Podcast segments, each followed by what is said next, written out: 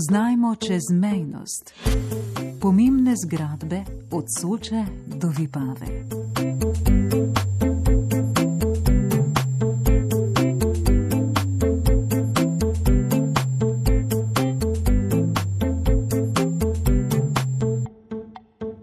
Čistilna zgradba v Vrtojbi, mladinski dom v Vrtojbi, hidroelektrarna Sovkan.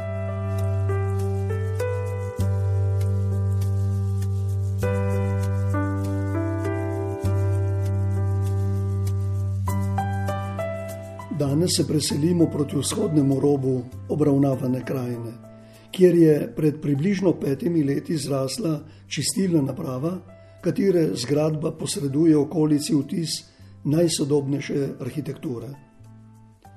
To je čistilna zgradba v Vrtojbi. Na območju južno od Vrtojbe, a levo od novejše obvoznice, je začela delovati zelo pričakovana čistilna naprava ki je za dolgo časa razrešila vozu o upravljanju odpadnih voda, tako meteornih kot grezničnih.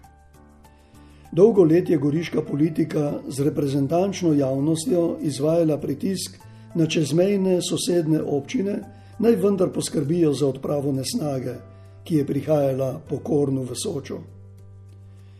Soseda je zadeve uredila, tako se sedaj nesnaga iz tega v reko pač iz Gorice ki tega še ni povsem uredila, zlasti ne z desnega brega, z katerega v nekaterih točkah močno smrdi. Kje je torej točna lokacija čistilne naprave? Ko iz Šempetra vozimo proti Mirnu, zagledamo na levi strani obvoznice, takoj po deponijah Gramoza, na vzven skrivnosten sklop treh zgradb, ki že z bežnim pogledom nakazujejo sodobno gradnjo brez zunanjega blišča.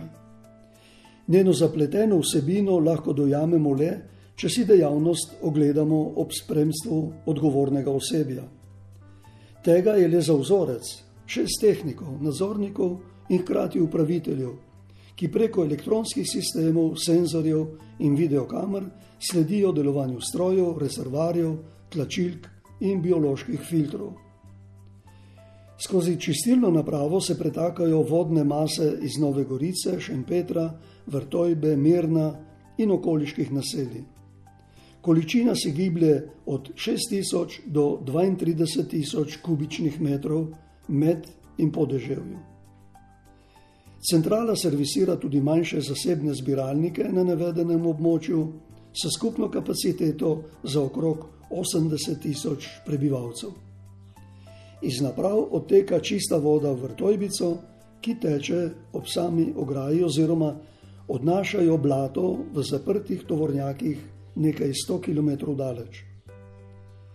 Če pustimo avtomobil na parkirišču pred zgradbami in se premaknemo na desno od vhoda do jezerca, velikega 100x20 metrov, se lahko prepričamo o učinkovitosti čiščenja, kajti v njem je voda, ki prihaja iz čistilnih bazenov.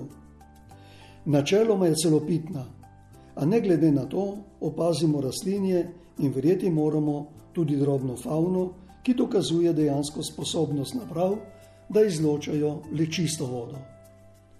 To se doseže z ultrafiltražo neverjetno majhnih delcev, ki so jih nameščene opne sposobne zadržati. Tehnologija nosi francoski podpis. Naslednji projekt, ki naj bi mu sledila vrtojbanska čistilna naprava, predvideva sodelovanje z ustreznim partnerjem na naravno-varstvenem območju Kona ob izlivu Soče. Mladinski dom v Vrtojbi.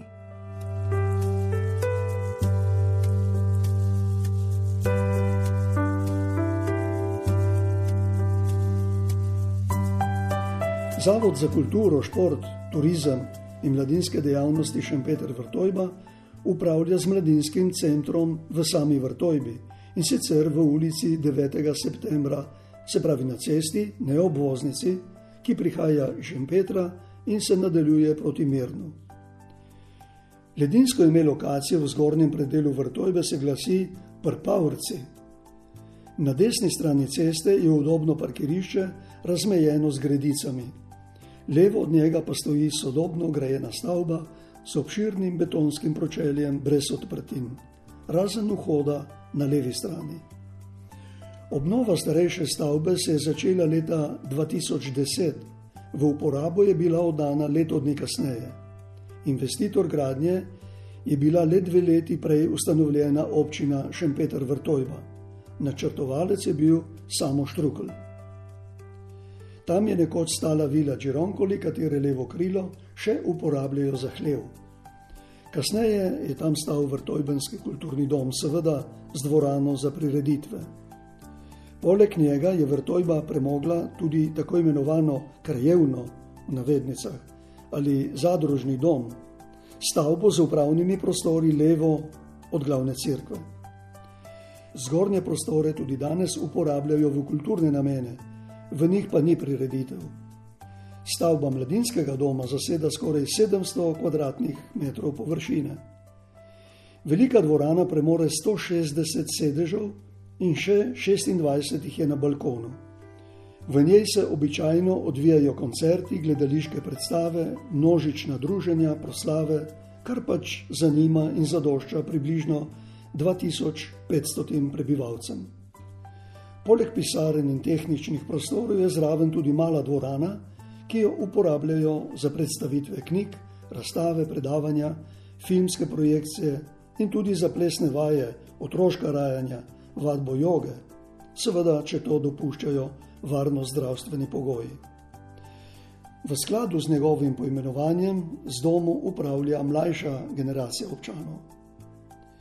V Vrtojbi je v zgornjem koncu imela podeželsko vilo tudi goriška rodbina Tominc. V njej je po koncu vojne bilo poveljstvo ameriške vojske. Potem, ko je primorje spomladi leta 1945 bilo razdeljeno na cono A in cono B. Na območju Vrtojbe so nekoč stale štiri cerkve. Na vidovem hribu oziroma griču svetega Ota je stala istomenska cerkvica. Vrh sedaj krasi spomenik posvečen Goriški fronti v letu 1943, ker se je tam za dva tedna ustalila bojna črta. Okolje je spomeniško urejeno in primerno za druženje na prostem, z bogatim razgledom skoraj v vse smeri proti Gorici in Furlaniji, na Kras in deloma na Trnovsko planoto.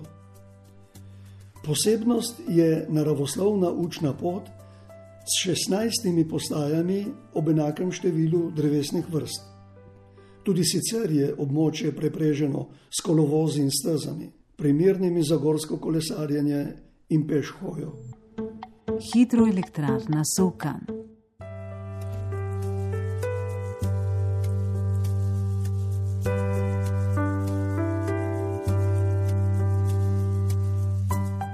Premaknimo se za nekaj kilometrov proti severozahodu, da si ogledamo in kaj izvemo o tehnološkem objektu, prepotrebnem za proizvodnjo električne energije. Hidroelektrarna Sovkan zaobjema veliko železobetonsko pregrado na Soči, približno 700 metrov gor vodno od mogočnega loka železniškega mostu na Bohinjski progi. Če dodamo najnovejši železobetonski most na ozemski cesti pod Sabotinom v smeri Brd, opazimo na kratki razdalji tri častitljive zgradbe, ki so arhitekturno in tudi turistično vabljive. Hitro elektrarno zagledamo, ko zavozimo v razmeroma osko Soško dolino. Peš se ji lahko približamo čez parkirišča pred gostiščem Žogica in mimo stare kajakaške čornarne, se stopimo do rečnega toka in se za nekaj desetin metrov premaknemo po levem bregu. Pogoj je, da vodostaj ni previsok in paziti je potrebno, da ne odprejo zapornic, kdo ve zaradi katerega vzroka. Gradbena dela za hidroelektrarno Sovkan so se pričela leta 1978, v pogonu pa je od leta 1984 deluje skladno s hidrologijo in potrebami slovenskega elektrogospodarskega sistema.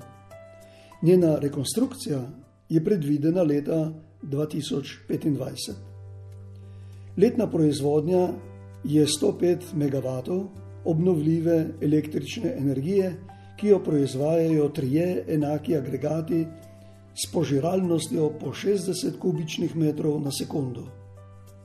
Skupna požiralnost je torej težko predstavljiva 180 kubičnih metrov na sekundo. Pri gradni so uporabili 108 tisoč kubičnih metrov betona in 2950 ton železja.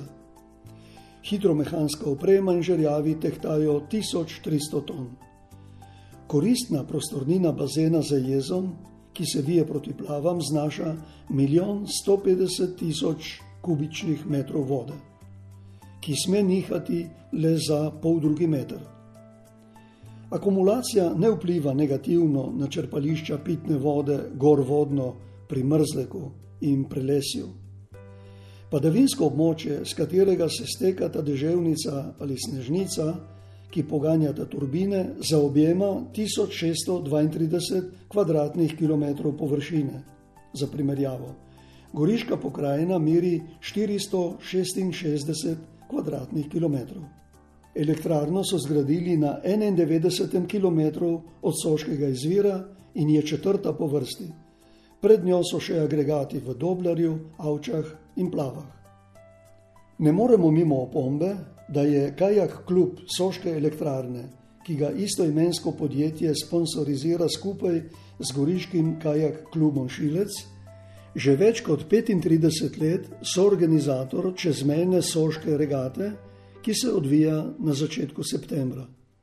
V dogovoru z vodstvom hidroelektrarne je vodostaj na nedeljo, ko se spust odvija, vedno primerno visok. Obratno pa ne more veljati, kajti če je deževje na začetku septembra preobilno, ni mogoče zaustaviti vodne mase. Če namreč preseže 90 kubičnih metrov na sekundo, postaja veslanje nevarno, zlasti na tekmovalni progi pod Savkanom in pri izlivu pevnice v Sočo.